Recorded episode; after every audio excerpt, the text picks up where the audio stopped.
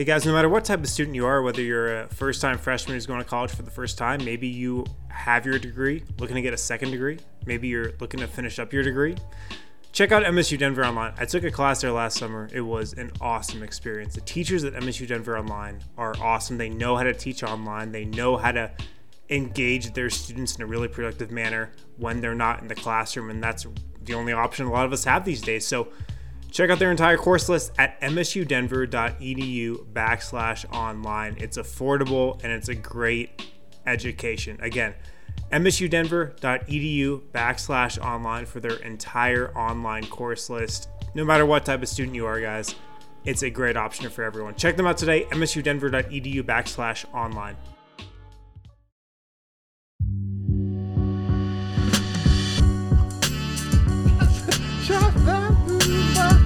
This is Adam's least favorite song in the world. I'm so hyped. I learned that tonight. I'm so hyped for this Winner's Lounge, and somebody here paid money to play MMMBop by Hanson. Immediately incredible. As just now to lead us into the show. Wildest development of the night. Incredible troll. I'm going to tell you, I feel great.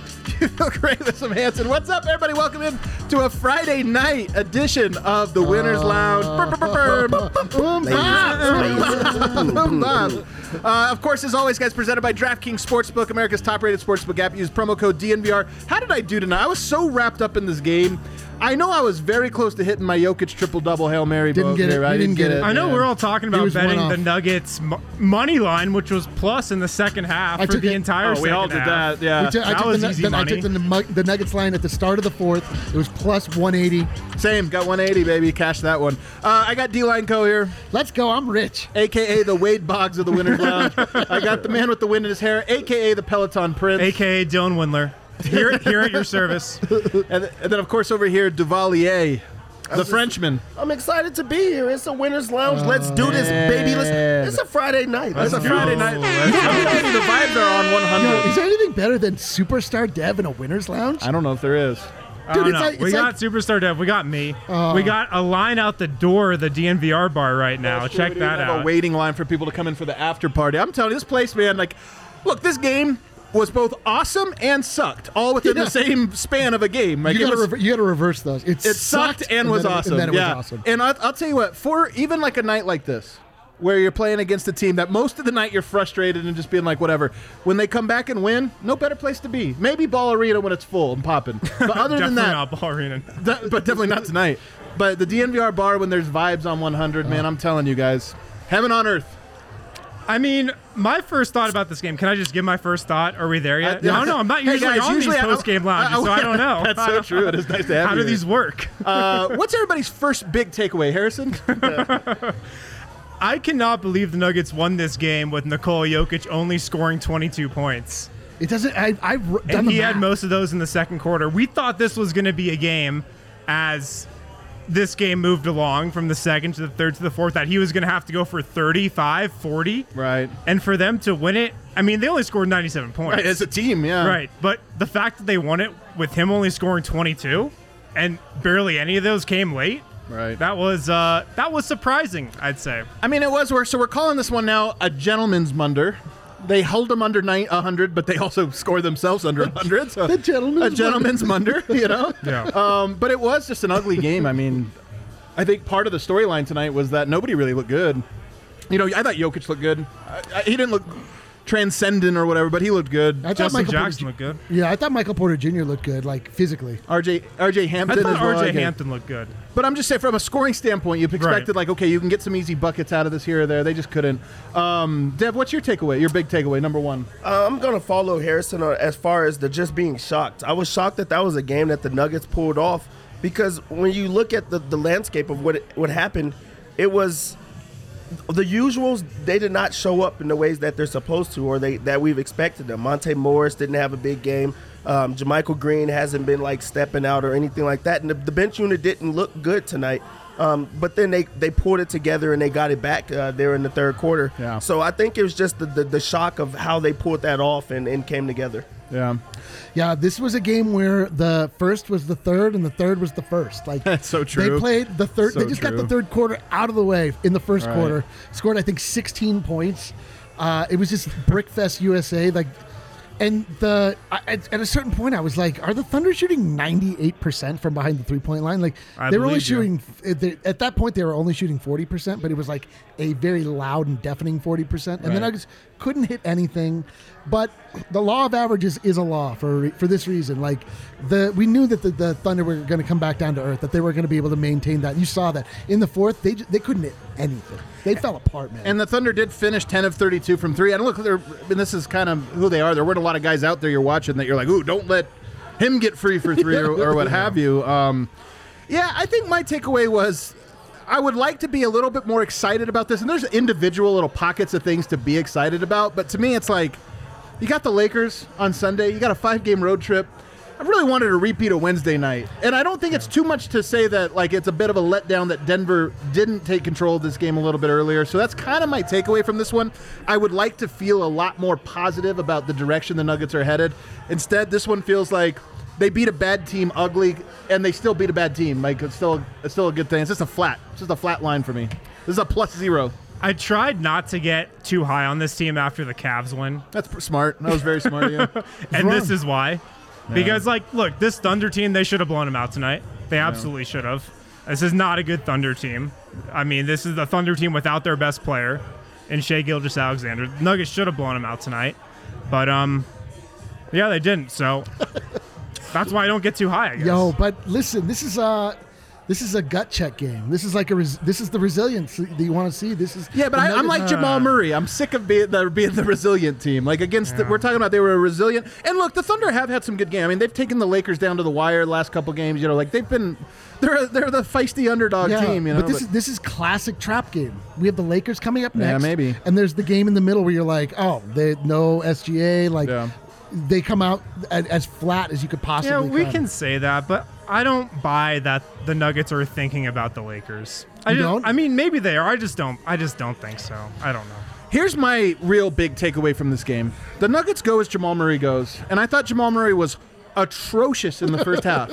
Absolutely atrocious. He came alive in the second. And you look at his stat line, 22 points, 5 rebounds, 5 assists, 2 steals. And he does it on 8 of 19. Like, he worked for those 22 points. 3 of 11, couldn't get his 3-point shot going. Passed up easy ones, took some tough ones. Like, just the rhythm continued to be off. But he gritted it out in that third quarter, had a good fourth quarter. And when he's good, the Nuggets are good. They're, like, really good. In fact, if you just look at that second half, Nuggets kind of dominate. And that's what they look like when they get Murray. And to me, I don't know if this is a feel-good Murray game. Like it's you got the yin and the yang of Murray tonight. This is him gutting it out. This was a gutting it out game. I think that this was a positive game for Murray because you got to see him step up not only in the first quarter because he's been good early. So it was great to see like that rhythm go off. You also didn't see a lot of backing the guards down. I mean, you're not going to be able to do that against Ludort or anything like that. But I haven't been here to give my take on Murray. It opens up the rest of the offense. There's more of a flow by not having your point guard on the block or in the paint. So that opened things up. That made it easy scoring lanes for everyone else, but also like if you look at everything else, he had 5 rebounds, 5 assists. So like he made sure to play. Was 5.5 assists your number? No, I'm laughing because we got a $25 super chat from Spencer. He's got to be really bored on this Friday night. We'll get to those shots here at the breaks. I sense a not so pragmatic win take incoming. On what? Murray's post-ups. Oh, they're terrible. Get them out of here. I never want to see one again. Like, if he's got Ish Smith on him, cool. But, I mean, I just feel like with the talent the Nuggets have, they can get better looks than the Jamal Murray fadeaway out of the post. That's just me. I agree with you, and they have not gone well over the stretch. And it's weird. Tonight, you look at Jokic. I didn't think he was going to take threes tonight. Because usually when he has an inside advantage, like a height-size advantage, he goes inside and just works. He didn't work inside tonight. I know, it was weird. He was not on the block, and I don't know why, but Murray was. And it's like one of those things where it almost seems like part of the game plan, like, hey, we're going to put you down low, we're going to bring our bigs out. The Murray post-ups have been coming in hot and heavy over the last week or so. You know, Synergy, when they do these play type, they're not always accurate, like 100% accurate, because it's only like if it ends in a turnover, a shot, you know, like a foul. So it doesn't account for every type of possession that can come out of it. But the numbers on Murray post-ups this season, not great. Low, small sample size, but not great. And it is weird to see Denver keep going to that well. I don't mind it once a game. Yeah, like you're at the matchup, and it's like, hey, here's a little curveball. Let's do this. If he's playing with the bench unit and they don't like have anything going, sure. Right. But like if you got Michael Porter Jr. on the floor, if you got Nikola Jokic on the floor, you can get something better, I would think, than a Jamal Murray post. You know what it is? Like he's not playing with power. He has no power in it. So you feel like he doesn't have legs? I think he might. It might be a leg issue, but I mean, really, like there's nothing behind his shot. Like it's all finesse, it's all rhythm, and those fadeaways are about being able to get enough power on those shots, and he's not. He's coming up short every time. Yeah, and this is part of the broader point about Murray and just kind of like where he is. But I mean, you look at it. He was a plus 16 tonight, a team high plus 16, and I don't think that was an accident. When he played well, the Nuggets were playing well, and I feel like a lot of times this year, I don't know what the exact number is, but I feel like he's led the team in plus minus a lot, not because he's been the best player on the Nuggets that often this year, but just because you get one guy whose baseline's up here, and then you have one guy who just kind of goes back and forth between up here and way the hell down here, and this half, first half down here, second half up here, Nuggets win by 2 points. By the way, downstairs, I'm downstairs. Wow, you can hear. What is happening downstairs? I can hear Lindsay, our sales director. You can always hear Lindsay. Her voice above everyone else's is pretty wild. But you know, I see it, their guy downstairs had Nuggets 2.5. Yeah. And R.J. Hampton goes to the line and gets 2 free throws. You think it's found money? Misses the first. Purposely misses the second for almost presumably no reason. Well, just were the Thunder out of timeouts? I think they were. So then, we were talking about how they should have. It was the right move. Well, unless you're missing the second one. Why? Right. Because there was no time left. Right. You can't lose if you make it, though. You can't lose. If you make the point, you have a 3. Worst case scenario, you get tied because a guy hits a Hail Mary. Yeah, but at least like if they take it out of bounds, they have time to people to run down, set up. They could at least tie it. If they have to scramble, he couldn't even get a shot off when they're after. Man, I'll tell you what's going to happen the next time they try that is Will Barton flies in, fouls somebody on the 3, like just because it's a scrambled play, and then it's like wanted him to miss it too. You wanted him to miss that in that moment. Way to throw me under the bus. But I did. I think that's the right play. It's a scramble and you don't get time to it. It's 0.7. You get to just catch and heave. You can't rebound, catch, turn, and heave. I am with you guys. I am totally with you guys. This is absolutely insane. One way you can't lose. It is impossible if you lose if you make the 3. Impossible. Yeah. The other way. You can go to overtime and lose. It's actually possible. I'm saying in regulation. And the other one, you can lose on a shot. You can lose because you fouled the guy. Right. If you miss it, you have a Mike Muscala like turnaround 80-foot shot. It's also the rebounders. Like it's the big guys that are going to be able to take the full court heave. There is a right answer to this one, and it's my answer. No. You're actually wrong. You're one outnumbered. You want to miss it.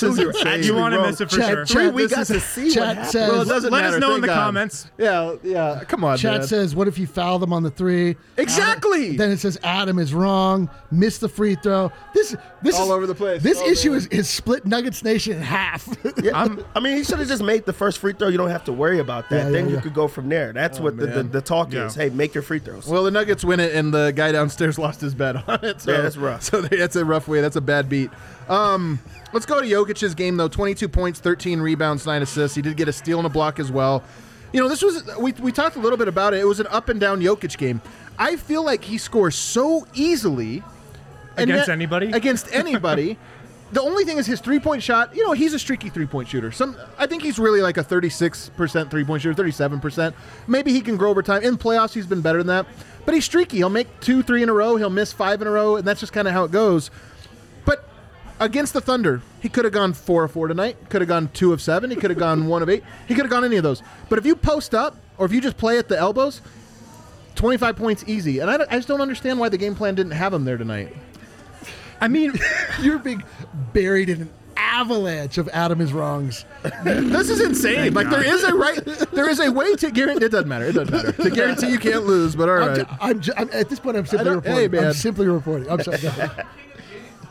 Who is it? You put this one together. It's the guy we're talking about, Nikola Jokic. That's pretty. And if there's not like a clear, obvious one, he was by default tonight. I know. I mean, he was also great. He was fantastic. Yeah, Murray won the game, I think, for the Nuggets, but only because Jokic is good in all 4 quarters, and Murray was good in 1.5 of them. Yeah. I mean, with Jokic, 2 of 7 from 3, that's a lot of 3s, especially against the Thunder. Like, you think he would just go into the post against Mike Muscala or Al Horford if he doesn't get the switch? I don't know. Was he tired? No. I don't know then. It was just a weird game, I feel like. I mean, he put his foot on the gas pedal in the moments when Denver was most down. Like, they fall down 19. He comes out with a bunch of quick buckets in a row. Yeah. You know, so, I mean, he did kind of do just enough, obviously, to get him over there. I just felt like he had 22 tonight. Could have been an easy 35 on the block. Yeah, I felt like. We also are acting like Al Horford is not like a good defender. He's not like, against Jokic, though. He's not a horrible defender, and he also pushes you out of your spot, so you don't get comfortable in your spot. So I think that they just wanted to open up the rest of the offense. Plus, he's the only defensive anchor with Lou Dort. You keep them out of it. You try to open up the rest of the game. So I think that the game plan was to open up the court because Horford is a big that could actually get out on you, so it opens up the passing lane. Mm-hmm. So I think that had to be in the game plan. I'm not saying I'm right. I just think that's like how I would defend that. There seemed like there were a lot of possessions tonight, and it seemed like it was this way for the entire game where Denver was just like running in chaos. Yeah, like, yeah. There was not a lot of structure to the Nuggets offense tonight, I thought. And it even was about attacking the basket. To your point, it's not just Jokic going down on the block, but if you are going to bring Jokic out and you're going to space the court, you should be living in the paint, living at the rim, and it just wasn't. Denver, I felt like, was out a perimeter-oriented game. Zero free throws in the second half. Or in the first half, I'm sorry. Zero free throws, yeah. Yeah, zero free throws. And I think it might have been two. Two or zero. Either way, it wasn't a lot. And they finished with 10. And I'm not feeling like Denver got the short end of the stick on a lot of calls. There were a couple calls down the stretch that were questionable, but they weren't like shooting like, oh, should have been fouled here. So let's take a – who let the dogs out? Who's trolling us? I feel like my daughter, my 3-year-old or my 4-year-old is on the – No, this is wild. Yeah. I feel like my 4-year-old is beside himself. Had you ever heard the song that played before this? You're loved by the outfield? Absolutely. There was the first song that you guys led with, I just said, No, not MMMBop. I don't know what that is. Yes, you do too. Everybody knows MMMBop. I don't know what that song is. But I do know Baha Men. You know the Baha Men. You know Who Lets the Dog Out. But you don't know Charlie Blackman's walk-up song, You're Loved by the Outfield. You don't know what Charlie Blackman? He doesn't know who that is. I'm sorry, you said Blackman? It's probably good for his health. Kind of racist. Charlie Blackman? I don't know who that is. Oh, boy. We better take a break here soon. I just say, though, my daughter, we got an Alexa. And now, like, I swear to God, I hear this song 20 times a day because my 4-year-old just goes, Alexa, play Who Let the Dogs Out? Nonstop. Anyway, that's your tidbit. Let's take a break. On the other side, we have a package here. We got a gift. We always like when we get gifts from guests. We're going to open up a package. Hopefully, it's not like a prank. We're going to open up the package live on the air, and I think we have some super chats that we might have to take some rocket shots. Yeah, no, we're definitely being punished by our fans. For having the wrong take about what the Nuggets should have done. Wow! Caleb's drunk with power right now. And I'm going to be drunk with Rocky. Let's hit our break. Hey, we have... I want to tell you, Harrison, the crowd, they love you for your analysis, but they really love you for your ad reads. I'm not going to lie, man. Of course. They really are excited for this. Of course. With Zoom Care, guys, you never have to sit in a doctor's office ever again. We all hate the doctor, hate going, hate waiting. You know when you go to the doctor and then you have to wait another 30 minutes in the waiting room just to even go in. You don't have to do that with Zoom Care. What is video care? Video care is like a trip to Zoom Care just from your couch. You can see, hear, and chat with your doctor, just like a traditional office visit. Get secure access to urgent, primary, and specialist care, including mental health. Video care is covered by most private insurers, usually with a copay. So visit zoomcare.com to get started. ZOOMCARE.com. Of course, we all hate sitting in a doctor's office, so make sure to check out Zoom Care, and you never have to do that ever again. Also, make sure to check out Hassel Cattle Company, the best damn Wagyu beef in the entire United States, in the entire world. I'd still go with Japan, but in the entire United States, absolutely. Get out of here. You guys can sign up for Hassel Cattle Company, get Wagyu beef delivered right to your door. You can get you can use promo code DNVR10 for 10% off your order. That's promo code DNVR10 for 10% off your order. Any order over $200, you will receive free shipping. So check them out. They've got everything. New York strip, Wagyu smoked sausage, beef bacon, Wagyu Frank. They've got jerky as well. So check them out. Use code DNVR10 for 10% off your order. Man, some people are saying that the Serbians are wanting to to send some rakia all the way from Serbia. I guess you could order rakia in America and just have it shipped to the DNVR bar. It doesn't have to leave. It is public information. I'm not giving you our personal address, but I am going to say that you can send it to the DNVR bar. 789 Clarkson Street. We love packages. We love mysterious packages that arrive in unmarked boxes. Yeah, definitely mark it. Say this is for DNVR nuggets or whatever. To the marbling, Matt Bailey. And the only reason I'm not giving you our address is because I actually don't know our address. I'd have to also Google this. All right, moving on, guys. So let's talk. Oh, that's right. Let's open the pack. Everybody, the people. Do we know who this Harrison, is from? Can you do our honors? Do we know? Yeah, read the label. All right, let's see what we got here. I've got keys if you need them. Super chat asking why Harrison's not in the post-game conference. It's because Brennan says Brendan Vogt is in the post-game. Brendan's at the post-game. They traded off. I missed you guys. So check the front to see if there's a label for who this might be from. This package contains alcohol, it says on the front, so I think I know what delivery, it is. Check ID recipient must be at least 21 years of age.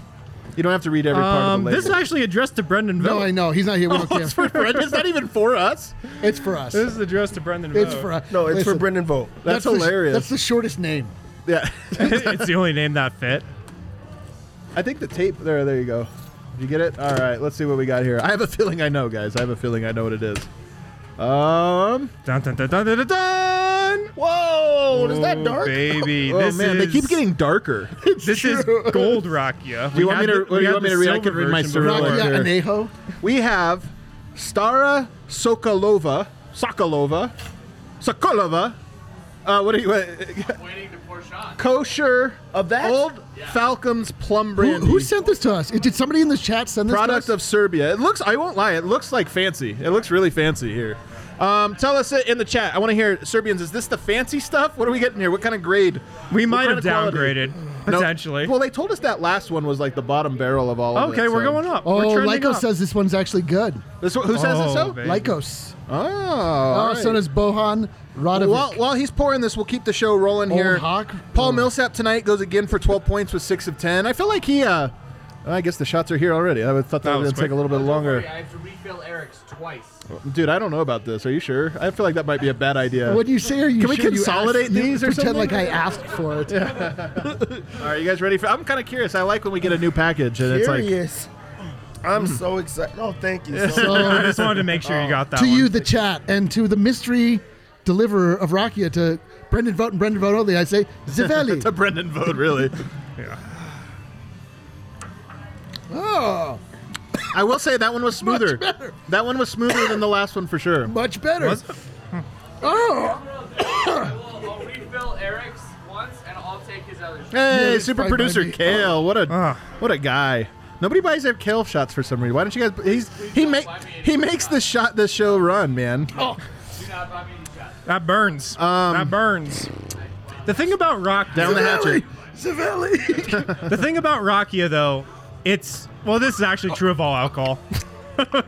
Once you get that first shot down, it's true. Yeah, it's easy street. From there. Look at me, I'm an easy street over here. It's never You'll easy. Be fine. You'll be fine. Keeping the show moving here, guys. Paul Millsap tonight plays 33 minutes again. I thought this might be a low minute night for Paul Millsap kind of game, but he gets 12 points, and I know 12 doesn't sound like a lot. But I did feel like he had a little bit going tonight for the second game in a row. Before I told you there's no way he's going to score tonight, I didn't think he was. I said there's no way he's going to play minutes. He was wrong on both accounts. I mean, how do we analyze sort of Millsap's last two games, including this one? I mean, I think that is great. It's what you need from a player like him, especially a vet that's out there giving his all on the defensive end, and then he's giving you an offensive weapon when you're not at your best. So the Nuggets are not getting what they think that they should be getting from their other guys, so he just gives you something else, and then he also on the defensive end, he's holding his own. That hurts my chest, so I'm just trying to get it. Dev really doesn't like the Rocket. I thought that one was very smooth. Harrison, I'm going to give you another player here, and I'm surprised it's taken us this long. If you could whittle it down to one shot that changed this game, I think it was Will Barton's three. It was. I think it was Will Barton's three. And he had a solid game all around, I thought, actually. Well, 10 points, 5 rebounds, 5 assists, goes 4 of 8, 2 of 3 from three-pointers, including that clutch one. I thought for most of the game, Barton was not good tonight. It's true. He had a couple, like, dribble into a crowd and just lose the ball. He was rough for most of the game. He's lost the ball a lot this season. He has, off of, like, non-contact. So is Jamal. Like, there's We have like a for a team that has nothing but guards. Like I know. We don't have very good guard play. Yeah, that's kind of wild. Yeah, Barton 3 turnovers tonight, and I think I remember all 3 of them. Yeah. They were pretty loud. So he was great when it mattered late. I thought struggled over definitely the first half of this game when Denver as a team really struggled. On Paul Millsap though, I wonder if Paul Millsap's the type of guy right now who's good against bad teams and bad against good teams. That hurts. I know that hurts, but. I mean, maybe that could be the case. I think that the correlation comes to with not having 2 bigs out there. When he knows that he can like attack a smaller and like not as strong guy, he really attacks them. So I guess Harrison is right, but also I think it has to do with the size of the other team. Yo, you know what the craziest thing was? Is like the literal difference in this game was the unconscionable goaltending by Diallo. Man. On Jamal Murray's half-court. It really was the biggest play of the game. I tweeted it out post-game. It was the biggest play of the game. We won by 2 points. And we did. Guys, when I say we, I want it to be clear that I believe I am a member of the Denver Nuggets and that I won this game tonight. Thank you, Adam. You are Greg Whittington. I just figured it out. I'm Greg Whittington. You are Greg Whittington. This is the guy we thought was going to save the Everybody season. Talks about he smiles all the time. He's a defensive guy. You're very defensive all the time. You guys put me in a defensive position. You are Greg Whittington. The Giggler Whittington. I get it now. I've never seen Greg and D-Line in the same room. Mostly because I've never seen Greg Whittington in any room. But this is a good point. This is a crazy theory. If we move on to the bench all, besides R.J. Hampton, I thought the bench was actually kind of bad tonight. Sneaky and abnormal bad games for Monte Morris and Jamichael Green tonight. Monte just couldn't, only goes 2 of 5. I'm kind of surprised to see that he was 2 of 5 tonight because it felt like he just couldn't get, it felt like he was missing shots he always makes, those little floaters from 5 foot. He just he wasn't great tonight. And it's rare that those 2 aren't great. Well, what happened with the bench tonight is they tried to roll out the funnest lineup of all time. Zeke Nnaji, R.J. Hampton, Facu Campazzo, Jamichael Green, and Monte Morris. And it was terrible. In the first half. It was god-awful. Rolling that lineup out after the last game, that's like, I'm trying to think of that's like a Mason Plumlee heat check. Yeah. It's like, Jay, you did hit one, but that doesn't mean you're going to hit another. What was happening? I was talking to Kale about this during the game. They would just come down, and it was just chaos. They weren't really running anything. It was just all movement, but they couldn't get any good offensive looks out of it. And then, sure enough, Zeke Nnaji and Facu don't play in the second half. What we got? The chat. Dev and I are having a conversation. You guys are talking about the Nuggets game. We're in the chat. Dev's pointed out that I've become Tyler Durden with the Nuggets. We are all Tyler Durden. We are all Tyler. Greg Whittington. Yes. But this is his name. His name was Greg Whittington. But this is a real concern. I mean, if you just look at the box score tonight, you get 2 points from Jamichael Green, Zeke Nnaji, and Campazzo, 6 minutes apiece. They don't score. Then you get 7 points from Monte, 7 points from RJ. As good as I thought RJ was, we'll talk about him next. The bench sometimes just gives you nothing. And tonight was one of those games where you really didn't get much from him. And that's as much as anything why Denver only scored 97 points tonight. Who else going to score for you? The gentleman's munder. I doff my cap to you, sir, and may we both score. These Rocky shots are kicking in. You see, they're really. You guys should do this more often. Like he's really. Just when the giggler is just out in full force right now. Cut my mic. Well, Jamichael Green went 0 of 4 from 3. He's been a little cold as of late. We knew he was going to slow down from shooting 60% from 3 over the first 15 games of the year, but he's been a little cold as of late. And, this is a worry. Going into this Lakers game, Lakers have a good bench. They're deep. Yeah. Montrezl Harrell might eat this bench alive. That's my first thought when I see this Nuggets bench struggle against a Thunder bench, which is not very good. Yeah. We get to R.J. Hampton now, and, he gets 19 minutes. He's a rookie. He's a guard. The fact that he has earned this much trust from Michael Malone already, I think just getting 19 minutes speaks volumes. Michael Malone's not going to give play. He barely gives Michael Porter 19 minutes this year, Yeah. The fact that he is trusting him with this much, I know there's injuries, but Denver can shorten their rotation. They can play, whatever. Are you kidding me? Let the dog out on repeat. It just got hit. Who's trolling us? Go find this person and bring them up to the show right now. Who is trolling us? Yeah, I need to see their face. I think they're on the show. Like I mean, really, truly, like the fact that the two players in front of him at his position get injured. That says a lot about how R.J. Hampton gets his minutes. I mean, but you're right. Like the fact that they're giving him that level of trust. Yeah, it doesn't matter. But, I mean, it's honestly open the door. Right. But it's almost getting to the question now where you wonder, what the hell is going on? I am so distracted. Head the game, Adam. And I can't, man. This is like real distraction here. It throws me off a lot. It throws me off, too. So I do think, though, there's a real question now about whether he stays. Because I'm going to be honest with you. Gary Harris, PJ Dozier have also gone through this. They've also, like, proven it on bigger stages and this and that. But at the same time, I don't want to lose R.J. Hampton. I've kind of enjoyed what he's done, and he's done the right things. That hustle, that defense, rebounding he saves possession sometimes just through like sheer will, force of will. I think that brings something to the table that even P.J. Dozier and Gary Harris don't. This like little bit of adrenaline, the spark of adrenaline of the young guy that's going to carry all the bags on the court, do everything that he needs to, and I think Denver needs it. He's also just like like I keep saying, he's the change of pace guy. Like he's the athletic, fast-paced player that just as soon as you put him in the game, the momentum just rises because he's going full speed and he's giving us all, which is a lot different than we get from Gary Harris now.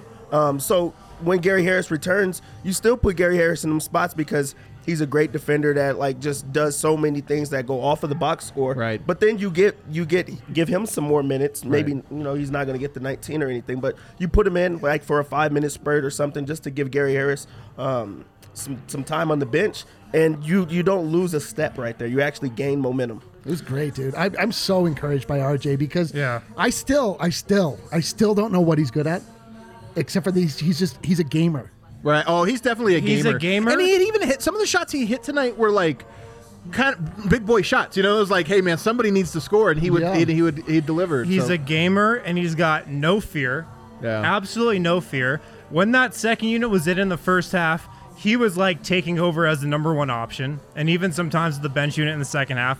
Here are his rebounding totals since he's got in the rotation: 10 against Sacramento, 7 against Milwaukee, 4, and then 4, which from a guard is still a lot. A guard that's coming off the bench, 4 rebounds is a lot. He had more rebounds tonight than Paul Millsap. Yeah, I mean that's impressive. He's just got no fear.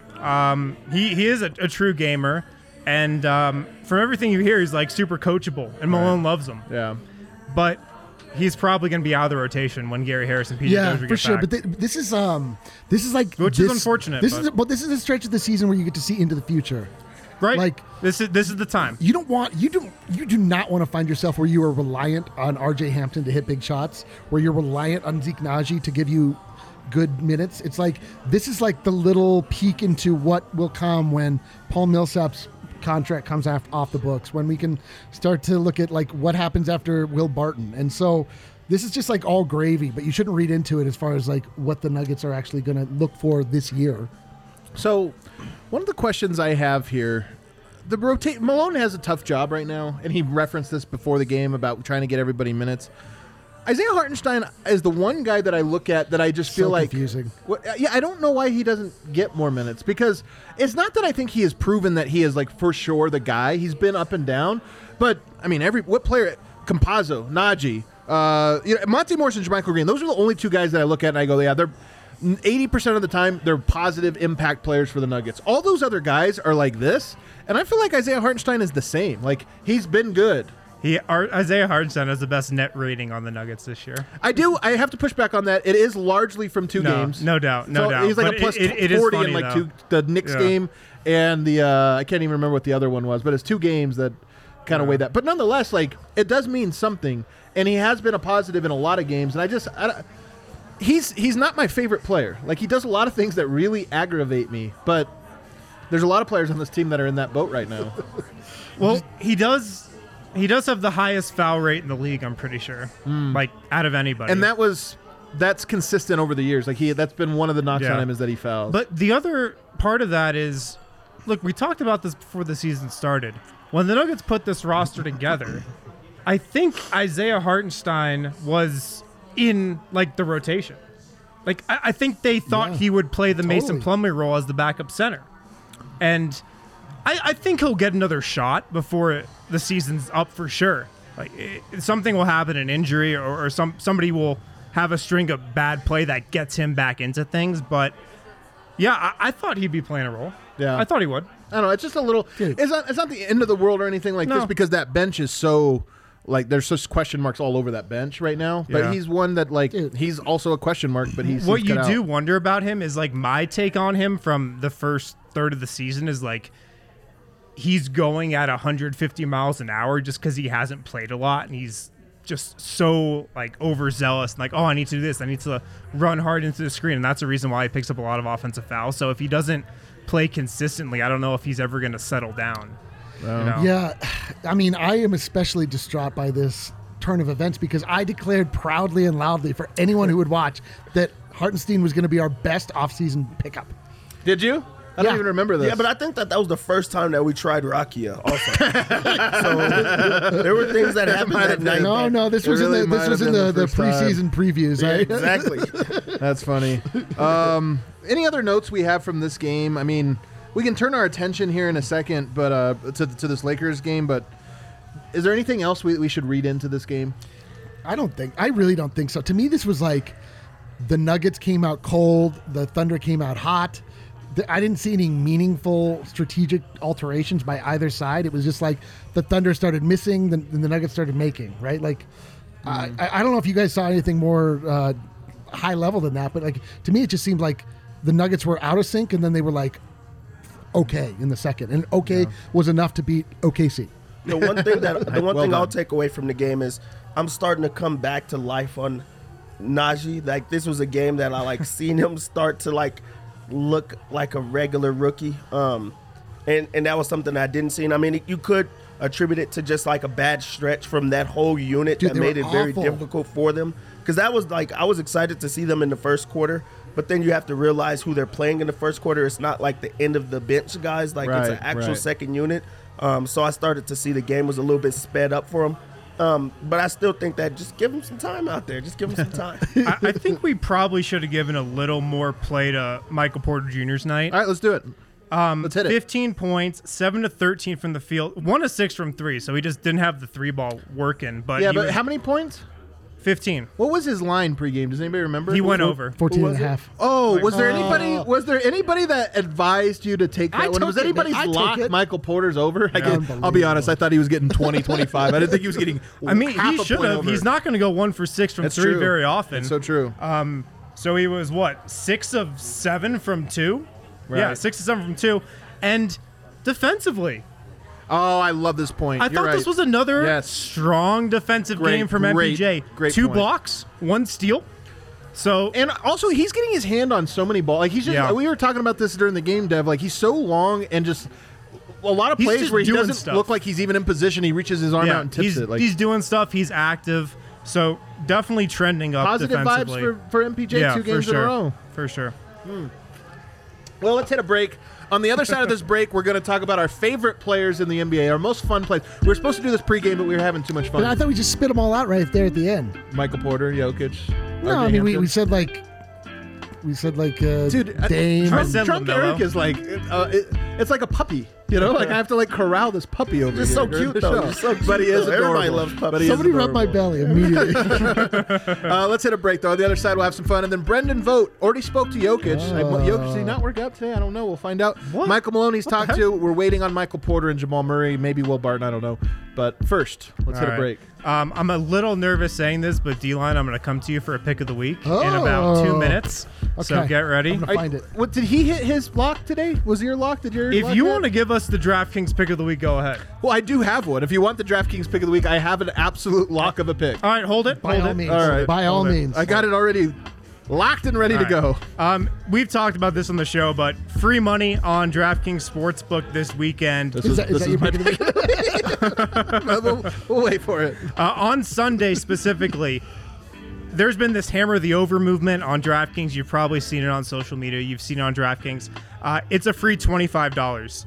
The over-under for Nuggets-Lakers started at a certain level. Everybody bet it down, and DraftKings is running this awesome promo where it's at 0 now. So It's a free $25. You just got to bet on that game to go over. So make sure to hit that up on DraftKings, #1 sports book app in the entire world. Also, use the hashtag #HammerTheOver on social when you place a bet. Let's keep that thing trending. Of course, must be 21 or older to use DraftKings. Of course, Colorado only. Restrictions apply. See DraftKings.com/sportsbook for details. Gambling problem? Call 1-800-522-4700. It's really turning on me. Yeah, it's great. Really, it's because you keep it so hard on that. I always will. Yeah. I'm like R.J. Hampton, man. I play with my heart. Also, if you're buying a house, thinking about taking out a mortgage, check out Chevalier Mortgage. Look, buying a house, it's a complicated process. Doesn't have to be. Doesn't have to be. No, but they want it to be. They want it to be. The financial industry wants everything financially focused to be difficult so that the normal man, the common folk, doesn't get involved. Yeah, however, if you have a Sherpa, a Sherpa? God, you're so A Sherpa? A Sherpa is a guide. It's also a... it's also... I'm not sure it works in this instance, right. But you know what, we'll roll with it. Chevalier Mortgage, they're the best people around. Check them out today. Call Virginia, 303-257-6578. Call Mike, 970-412-2472. Visit them, dnvrmortgage.com. You can also get a free DNVR shirt or hat of your choice. You can enter to win that at dnvrmortgage.com, and you can also get set up for a free consultation to discuss all of your options. dnvrmortgage.com. Mike and Virginia, hashtag awesome financial people. Sherpa. Sherpas, if you will. Some people are saying they're Sherpas. many people are saying it. And also heads up, Monday we have 2 shirts dropping in the locker. Oh, 2 shirts. I don't actually know these shirts, so I'm excited. I'm very excited. Wait, so do we have the DraftKings pick of the week? DraftKings pick of the week. You have to take the over on the Lakers-Nuggets game. It's 0 points. I'm telling you guys, this is, I know it sounds crazy, but this is the pick. And the reason I say this is the pick of the week is because we always give people are sitting at home, and the people that don't like hop on, they might probably think we're lying. They think we're doing something. Yeah. Literally, if a single point is scored in the Lakers game, you double you get your bet. And I think it's a minimum 20 or maximum $25, whatever, $25. You put it in. You win $25 if a single point is scored. Yeah. Then you can cash out. If you don't like it, cash out. If you don't like it, cash out. So don't cash out. I don't think they'll offer you a cash out. Wait. Or you know what? Just wait 2 nights. They'll give you another odds. DraftKings knows they're losing a ton of money on this, but they're still just going for it. Bro. That's why we love them. That's the DraftKings pick of the week. The over, Nuggets, Lakers. 0 points. Hit it. Hammer it. So let's get to some favorite players here. Oh, actually, we don't have this on the ad read tonight. Am I allowed to? I'm allowed to go full. All right. I had to go to the sales director here. You guys know what I'm drinking tonight? You hang out with some good company? I'm with some good company over here at Breckenridge Brewery. Brand new. Not even sure if this has been announced. This is a DNVR exclusive kind of. Ooh. I'm drinking a Breck Brew hard seltzer. Ooh. And I'm not even afraid to say it. I'm a hard seltzer kind of guy. A nice, refreshing hard seltzer. I would say you're more of a soft hard seltzer kind of guy. Would that be possible? Right now, I am having flavor. Flavor is honeydew, which I would say is probably my third favorite. Melon? Out of 3 that I've tried. Yeah. I thought that the pear, what is it, apple pear? Is that what it was? Number 1. Apple pear, fantastic. Was it? It tastes like a Jolly Rancher. Have you had a peach? I had a peach. That was number 2. That's what I had. Honeydew is though a strong 3. Like they're all good. Yeah, I was hammering the peach earlier. I already know it. I can just say right now, the peach is going to be the most popular flavor. It's the mango White Claw. I'm telling you, these things are straight up fire right now. Straight up fire, man. Fire. I am very excited about these. You know what? People want to drink, and it's like you have to drink this thing or that thing, whatever. I'm telling you, I'm a hard seltzer guy. I actually feel like these Breck Brew seltzers, comment section they're actually a little easier to drink than the typical seltzer. Like, I'm not just saying that. Dude, they actually are. Who else on earth drinks multiple seltzers and gets confrontational with all of our fans? Adam. Me. I'm like Kobe in the commercial where he's like, I'm a big seltzer guy. I'm not afraid to admit. All right, let's get to favorite players, guys, and the reason this came up. The reason little peach here.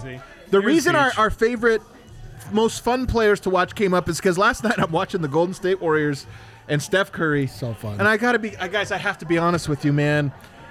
Kevin Durant going to the Warriors just ruined 3 years of pure adrenaline. Was it 3 or 4? It was 3. 3 years of great fun, because those Warriors teams before he got there, you forget how fun Steph Curry is. Bill Simmons. Nobody else. Same take. There's nobody else on earth that is as fun as Steph Curry when he is in the zone. And he's kind of always in the zone. Yo. Like, I would say when it's not fun is when it's happening against your team. Well, that's very true. It does suck. Say, like in the playoffs, for example. Oh, that's very true. After a 57-win season. That's so lots. That's ice under the fridge, man. That's like so long ago. Like, we don't even have to worry about it.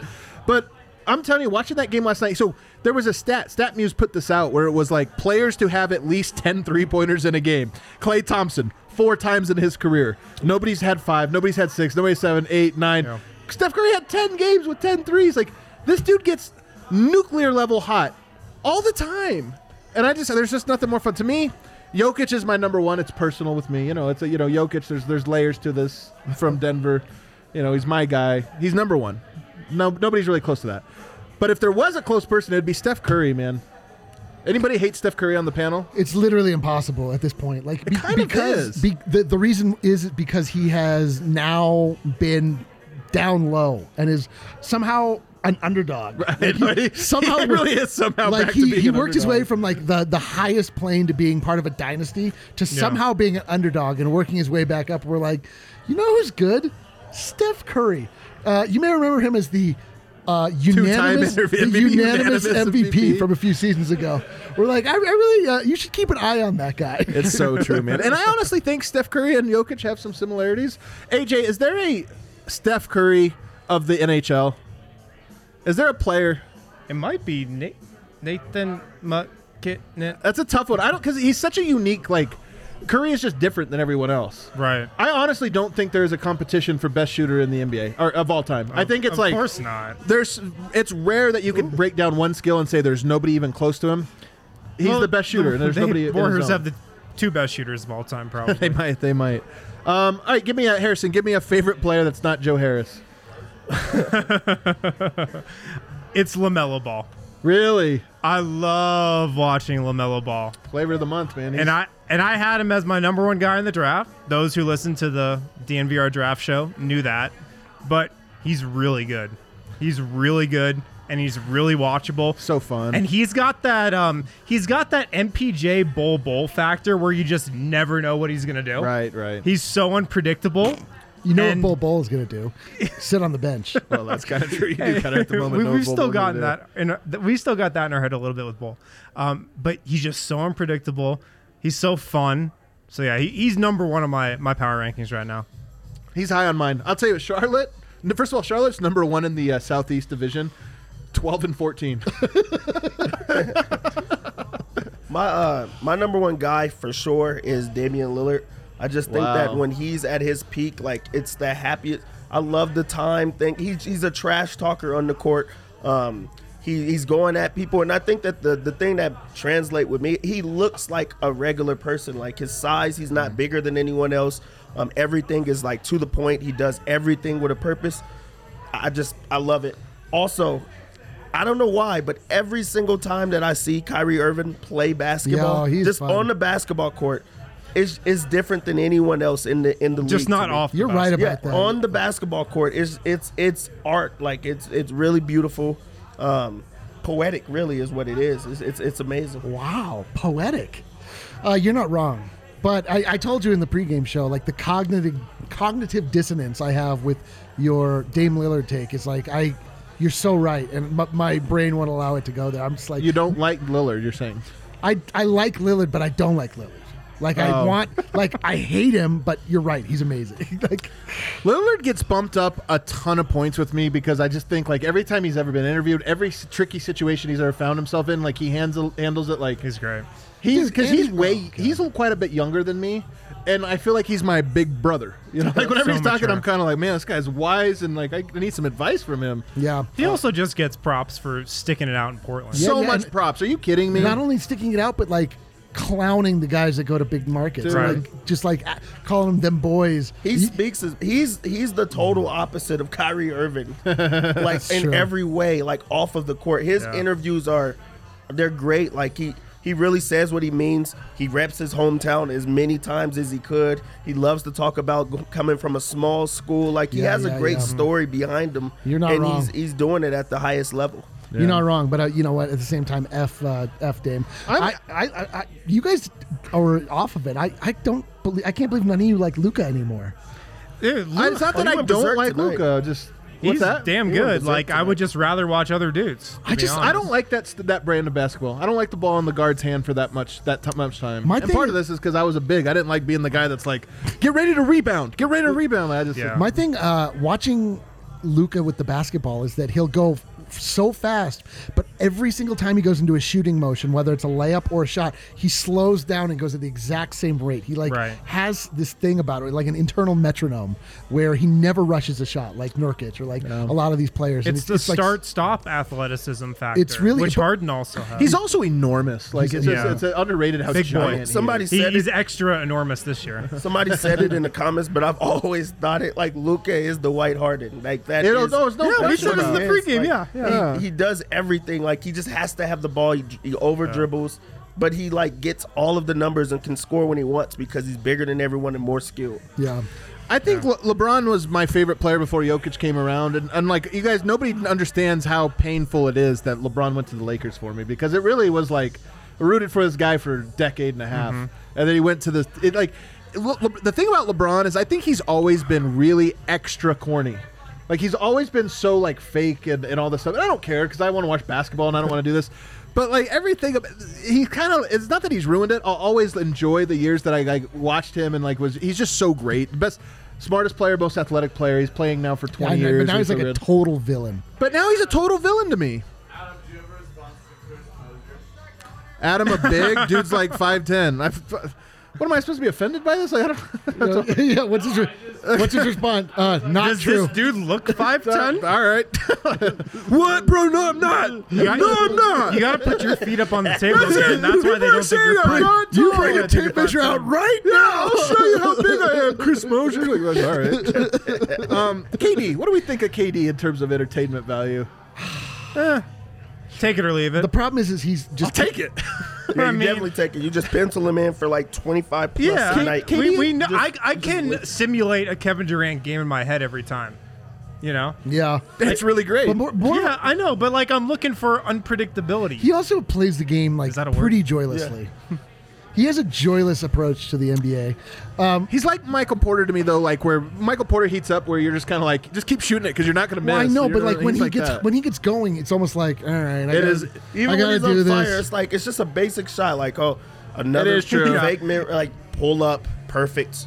He's taller than everyone. Shot amazing. He does it, but you could pencil it. Everything so consistent. No, 25. But it's not fun. It's so funny. I think it's fun. It's so funny when KD was on the Warriors and they would run this like super free-flowing offense. It's like they could just give it to Kevin Durant every time down, and they would still have the same amazing offense. You know who also made this argument? Kevin Durant. Not surprised. This is also what like kind of soured the relationship. The bar downstairs has just devolved into just screaming. I know. It's a rowdy bar tonight. How are we looking on Vogt? What's going on? You haven't written him? I'll tell him to come join.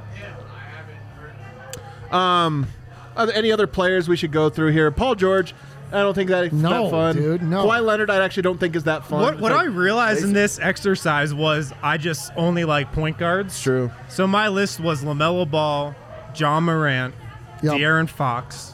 Oh. Mostly. You like De'Aaron Fox? Dude, you know who's, I like De'Aaron Fox. I don't think his game's pretty. You know who's so fun? It's not pretty, but it's just like... It's unpredictable, like I was just saying earlier. You know who's so fun? Donovan Mitchell. God damn. Really? You think so? See, I don't like Donovan Mitchell. I don't like Donovan Mitchell. I like watching Mitchell. I mean, I don't like him. Did you see the difficulty I had spitting that out? He's fun though. Do you guys like it? This is going to be a weird one. The chat's really going to turn on me. They already hate me. I might as well go full heel here. I like Embiid. I like Embiid's game. He actually really frustrates me because I just think he's like a low, like his decision making is still terrible. Low IQ.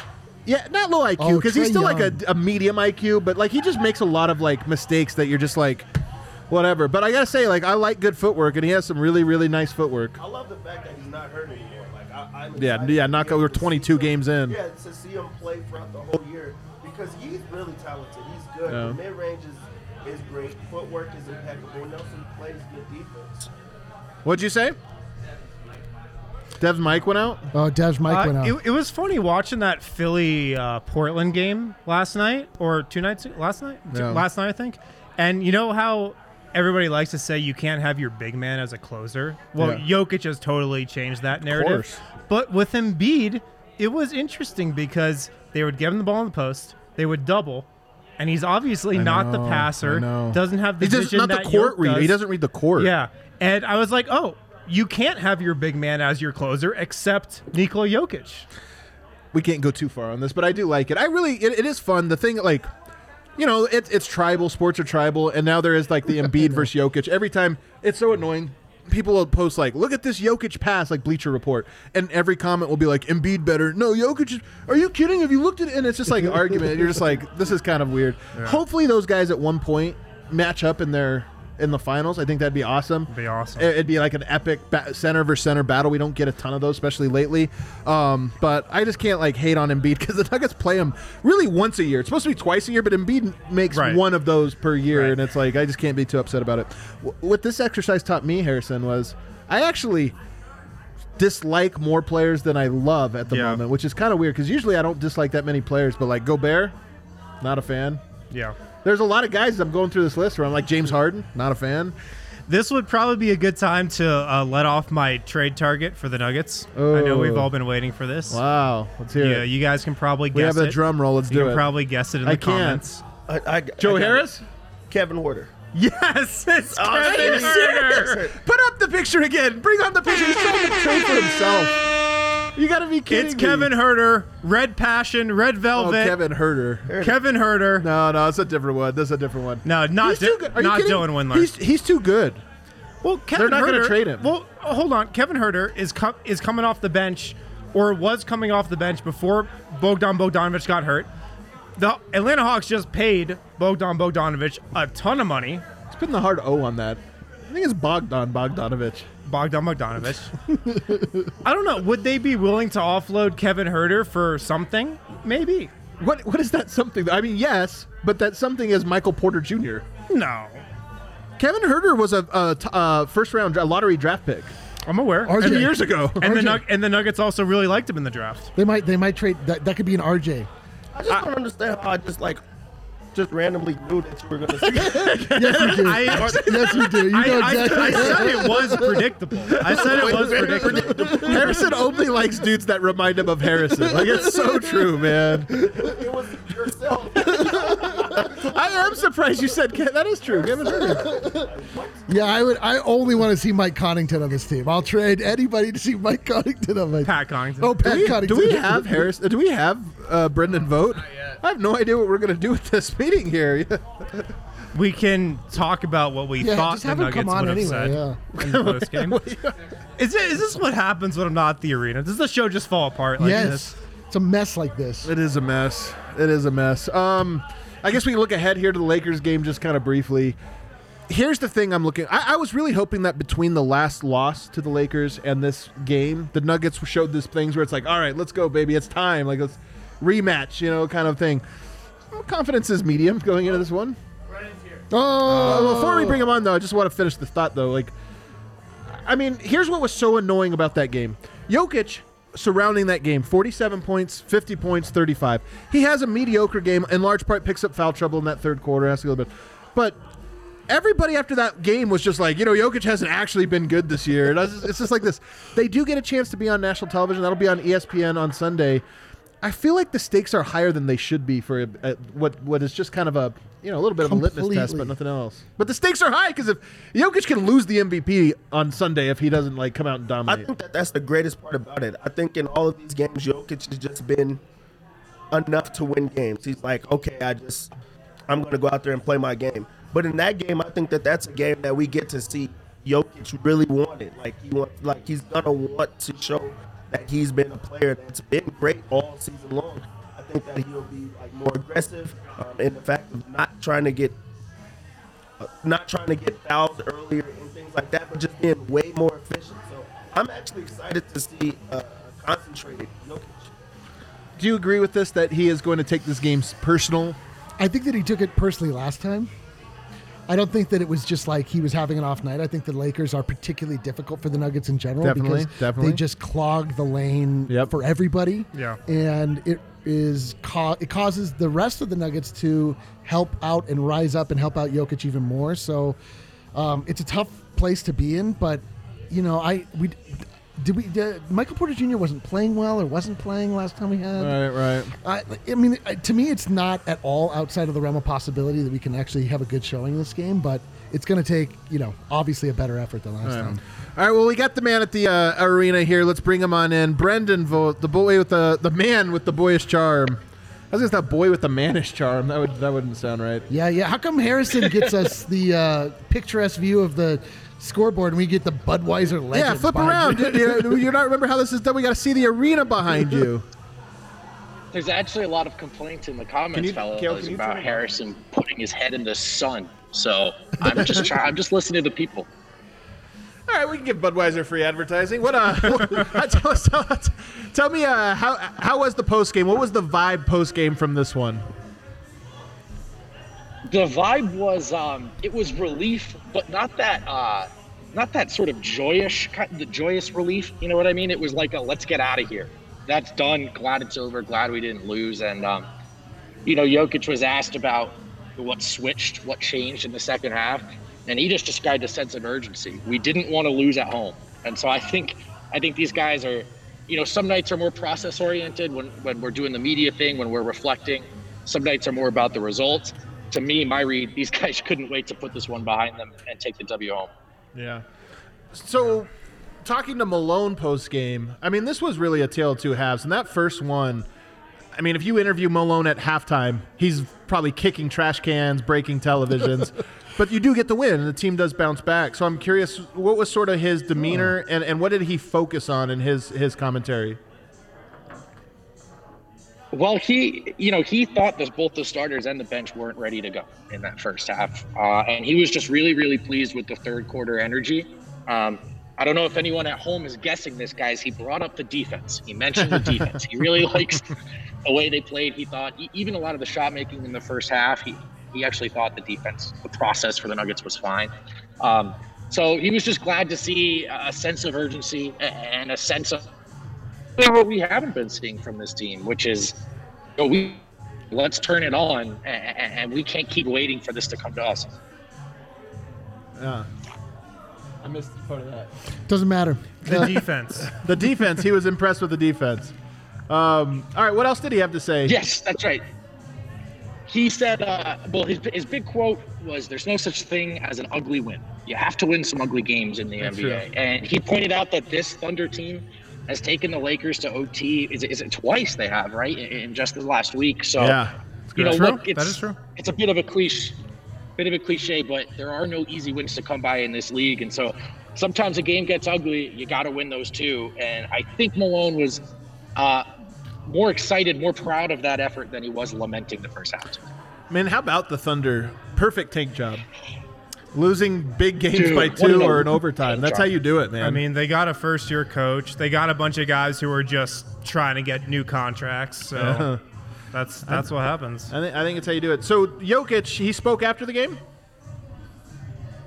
He did. Was there no workout? Usually he's the last guy. I know he was the first one this time. He was the first one, but there was a long wait. So I do think he still worked out. He seemed a little out of breath, a little flustered. But that was his big thing, guys. That was, he just said, you know, in the first half, they just weren't playing hard enough. He mentioned defense too, which I've noticed that word coming out of Jokic's mouth more this season and seasons past. It's usually a Millsap Malone trope, but Jokic seems to be on that train that they win games when they defend well. And that's not what they were doing in the first half in his perspective. And he was just glad to see that sense of urgency in the second half. I'd be curious to ask Jokic. This might be a good next time they have practice, or I don't know. I don't know. Is that next year? That's maybe next year. But I would be curious to kind of hear if Jokic's perspective on the importance defense has changed over time. You know, like I'd have to think so. Yeah, I would have to think so too. But just maybe I think it'd be an interesting thing to kind of pull a thread to pull on with him. Mm-hmm. Did he have anything else for you, or anything else of note? I'm real curious. I wanted to. I'm real curious why he played such a perimeter-oriented game. Was he asked about that at all? 7 3-pointers, wasn't really inside a whole lot. He was not asked about that, no. And I did want to. I got one question in about RJ, and I wanted to follow up about MPJ's approach tonight, because I thought the Jokic-MPJ connection was kind of what kept them in it. And, you know, to your point, to your question, I mean, I think he seemed a little content to sort of space the floor and feed a streaking, cutting MPJ tonight. Unfortunately, I didn't get that question in, though. Okay.